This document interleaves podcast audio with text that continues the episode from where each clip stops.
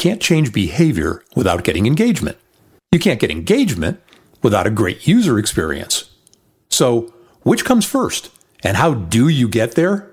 We'll find out on this episode of Shift Shapers.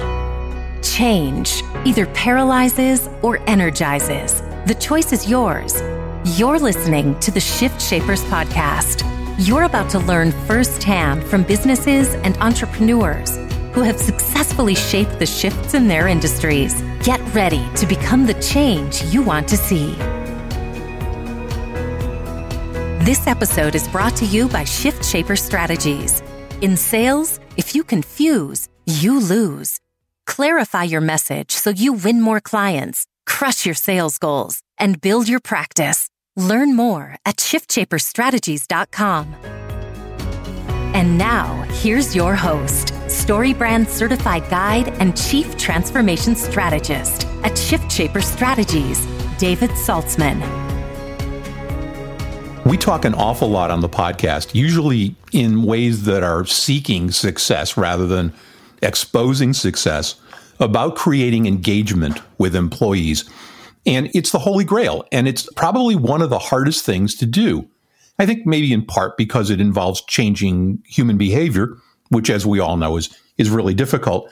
But yet it is the holy grail, as I said, of creating a better user experience. And today, more and more user experience is the battlefield where we all play because a lot of the other things that we do that were innovative a few years ago have now become table stakes. So we invited Matt Scovil, who's CEO at Medefy, who specializes in this area, to come and chat with us today and share some wisdom. Welcome, Matt. Hey, David. Thanks. It's great to be here. It's our pleasure. So let's talk about and level set for the audience. What is the scope of the problem in terms of engagement or lack of engagement? And what are the one or two major hurdles that you guys have found that need to be overcome? Yeah, absolutely. So the scope really comes down to getting on the employee or the or the health plan member, getting down to where they are. The scope of the problem sort of overarched. You have a bunch of different groups trying to solve this problem all sort of at the same time. You've got your carrier and TPA, you've got the broker that's trying to solve it, you've got HR that's trying to solve it. You have the individual member who's trying to solve it for their own, and everyone's trying to do it a little different way. We sort of have an analogy here at Medefy where we say you have all these different players on the football team and when the whistle's blown to run the play, everybody runs their own play and it's chaos, right? And we wonder why outcomes don't sort of arrive the way we want them to. And so one of the things that we do here at Medefy is before we wrote a line of code for the Medefy platform, we sat down with the average person and we said, average person, why is it so difficult for you to remember these health plan vendors, engage with your health benefits, make use of these health benefits appropriately? Why are you spending so much money? And we kept hearing over and over again the exact same things. And it was, it's too hard for me to remember these things. There's so many options for me to consider when I have a healthcare issue. It's really hard for me to get help when I need it. You know, really the only thing I have is an 800 number, and I really just don't want to do that. I don't want to call. I don't want to take the time. My HR gave me some paper documents, but I lost them. I'm just not sure what to do. And so what we found was all of these groups were trying to engage the the member, but using really old, sort of antiquated ways that may have worked in the 90s or the 80s, but in the 2000s, people are different. They they want to consume things differently. They want to interact with things differently. And so the scope of the problem really fell on how do we get down to the user level, the patient level, the member level, and do things the way they want to do. And interestingly every industry in America figured this out before healthcare. You know, shopping, entertainment, uh, interaction with friends, all of the major sort of pieces of the American economy figured this out throughout the 2000s. And at the same time, you had the healthcare economy still trying to ram paper documents, insurance web portals, and 800 numbers down these members' throats as the major way of interacting. And they just rejected it, especially as the membership of these health plans grew younger. You know, where you have today, the majority of health plan members are Gen Xers, millennials, and Gen Zers, all of which are very tech savvy and all of which use technology to interact in all these other areas of their life except in healthcare, which is one of the major pieces of their household spending every month. And so it was sort of the last frontier for technology to invade. And that's where Medefy really hit its sweet spot. But can't you do that with AI and bots, for lack of a better term? That is a great question. Actually, we get that question a lot. Personally, just as a personal philosophy, I am against chatbots at this time. Probably the most advanced one in the world is Amazon. They spent about $10 billion building it, which is a few more billion dollars than Medefy has to throw at it. And what we found was it works okay, but still not great. Um, if Amazon hasn't figured it out yet, your average group who is trying to interact with the health plan member is not going to be there. What's interesting about healthcare issues is that they're very complex, right? The average member has a story behind the healthcare issue they've got. It's usually too complex for a simple chatbot to be able to help navigate them. You know, whenever you look at chatbots in the market, especially in healthcare, the demos that are all around them are like, what's my deductible? Chatbot? Oh, it's $2,500. You know, these are easy questions for a chatbot to answer, but that's 5% of the questions you get when you're helping someone live. You know, is my husband covered for this? He has a fracture. He was on the plan, then he was off. Now he's back on again. And, you know, it's a new deductible year and we've already paid this first dollar amounts, et cetera, et cetera. And suddenly a chatbot is going to be completely lost on that. So what we did actually, which is interesting, is we built our AI piece to sit behind the platform. You know, the crown jewel of the Medefy platform was our digital navigation. We have live care guides 24 7, interact with members in the medium that they want to interact with, which is text. They text, which is the preferred medium of nine out of 10 people. And we have AI that sits behind our platform that talks to our care guides to help them retrieve information and answer questions faster, more thoroughly, with better information. And then we get to humanize the interaction by letting it be a real person. So we use tech to support real people and then we let real people connect. And that's where we have found the best fit for those types of machine learning AI pieces is to support a real person rather than try to make it the face of the product, which is still very much lacking in terms of complexity for the average healthcare experience. So, your point of entry for a lot of these folks is text. For the majority of these folks, is text. At what point does it end up transferring to a real human being?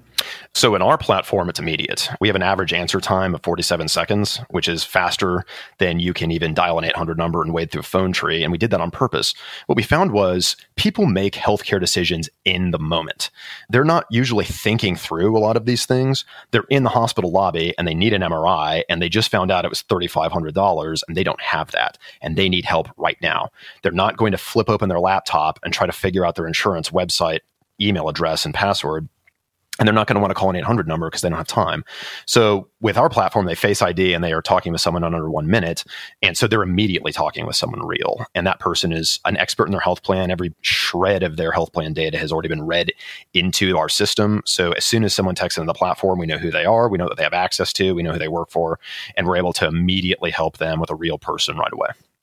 I mean, I, I know companies that have provided apps and the apps have maybe a link to a concierge type service mm-hmm. and also links to all of the other tools to which the employee has access.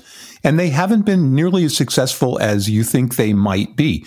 Do you have a, a, smartphone app that just has a single button on it that says text here? No. So we actually, in our particular app, we centralize a lot of those benefits as well. You know, it's a one stop shop for all your benefits and ancillary benefits that sit in the app, and people use them every day. They love to get information on that in the moment. But really, the crown jewel, like I said before, is our care navigation team. That's what people really want to do. They just want to talk to someone that already knows what to do. And we do. We have a single button that connects them with that person right from our the main screen of our app. You know, you bring up an interesting point, which we hear a lot, which is, hey, you know, Blue Cross has an app, or Aetna has an app, or my TPA has an app, or everybody has an app, and you know, we have a hard time engaging employees with it.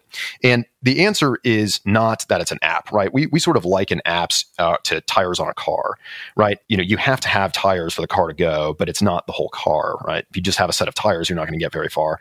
Apps are the same way. They are but one link in the chain. You have to have an app as a starting point for people to interact with, but if you just throw an app out there, people won't know about it. They don't know how to use it. Not all apps are created equal. Some have very poor user experiences or it's difficult for people to navigate.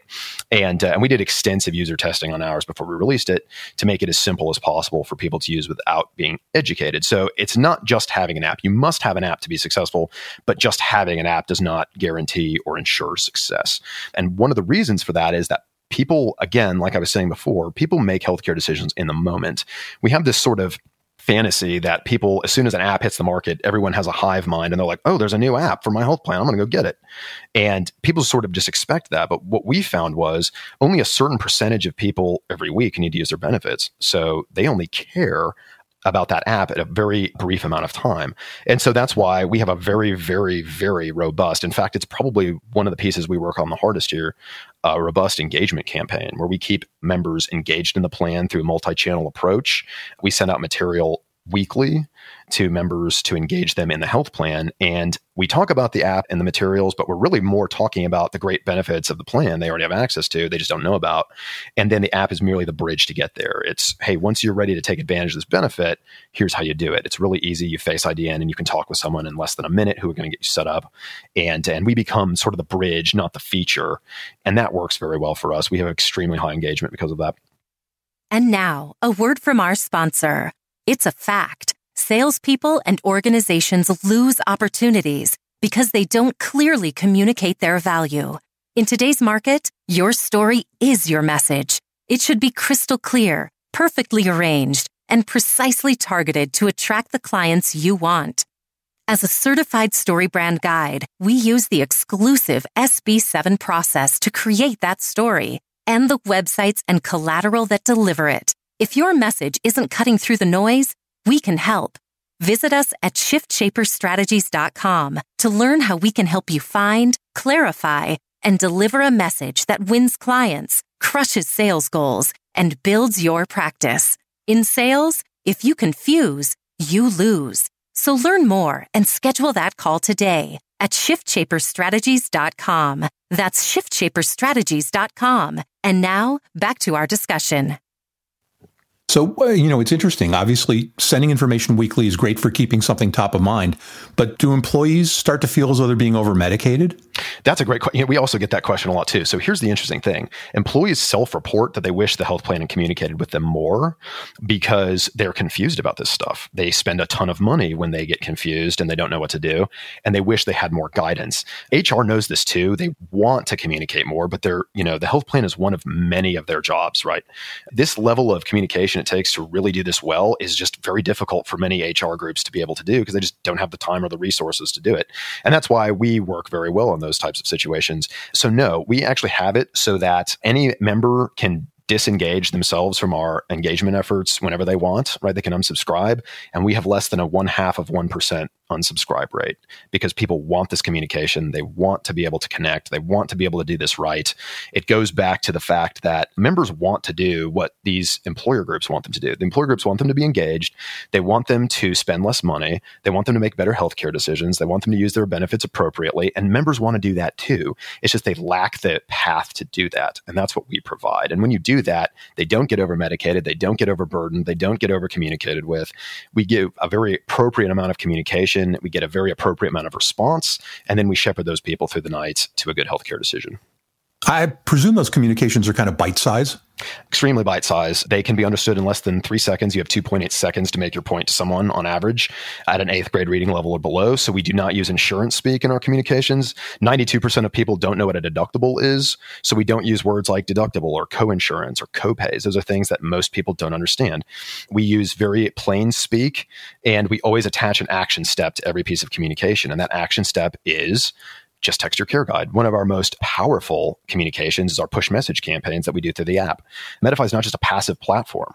Uh, we don't just wait for people to come in. We actually reach out into the population with push messages regularly that say, Hey, are you worried about COVID 19? You know, text me back. This is a live conversation. Text us back. Let's get you set up with a test or let's help you talk through what symptoms you're having. We're able to reach out to the population live. And because it's real people, we're starting these communications or these conversations and people reach back. They want to talk. They don't turn off these notifications. They want to be engaged and they want to talk with uh, someone that knows what to do. And those things always turn into other things. When we re- send out communications about flu shots through push messaging, people text back in about flu shots and then they want to talk about the knee surgery they're supposed to have or that MRI that they've been waiting on. And then we're able to double and triple dip on some of these members to get them to those low cost, high quality facilities and doctors that they have already available to them in their health plan they just don't know about. And then we see a good healthcare decision at an appropriate place at an appropriate time at a much lower cost. And because of that, it's really revolutionizing these plans. You know, it, it's interesting. In some of the large group sales that I've been attached to, both in a marketing and in a sales capacity, I've actually had employers say, I don't want you texting my employees. Do you get that? And how do you overcome that? We do get that rarely. And I will say, like three years ago, we got that a lot more very rare today, but there are still out there that feel that way. So the way we actually get around that, David, is we never communicate with the employer group outside of the employer group say so. So what they do is they approve all the communications ahead of time. They see the the materials, they see the communications campaigns, they see our wording, and they thumbs up it ahead of time. And then we take care of distribution and tracking. And that way, they're in agreement. They get to have this robust communications campaign that keeps their employees engaged, but they don't have to do anything except approve it. Or we tweak the language depending on what they want to do. We work with their schedule, but they don't actually have to do anything except approve it. And then we take care of everything else. So we get around that by just working one on one with HR and say, hey, this is the communications that, are, that we want to send out. Here's the themes that work the best. We work one on one with them if they have some special concentration they want to do on preventative care or some of the other benefits that they have tacked on, like telemedicine or neural networks. We'll run robust communications around those as well. And then they get to approve those things ahead of time. That way, that material still goes out regularly. We keep everybody engaged, and HR still in firm control of the message. Now, you said that it was a multi-channel effort, and I suspect that push notification has the biggest take up, especially because of the demographics, as you outlined them earlier. Do you still do snail mail, hard mail campaigns, flyers, leaflets, mm-hmm. you know, whatever? What else works? Uh, everything. You want to put this material in front of as many eyes as you can, and every group of eyes prefers a different medium, and that's okay. You know, we'll do we'll do push notifications, we'll do SMS campaigns at launch, we'll do mailers home, we will do printed materials, we will do email campaigns, we'll do everything we can do to get in front of someone to remind them of these things. And we know ahead of time that most people are going to ignore us, and that's okay. We're looking for that one to three percent of people out there that need to use their health benefits this week. That's who we're targeting, and then those people are the ones that respond. But then next week it's a different one to three percent, and it's a different one to three percent, and we are able to loop through the whole health plan that way eventually by just getting to people when they need to use those. But we do that through multi-channel, and uh, and it also varies too by group. More white collar groups tend to rely more on the digital side. More blue collar groups rely more on the on the more printed material side, and that's okay. We're very flexible in how we do that. But one thing unites them all: they all have smartphones today, and they're all reachable by smartphone.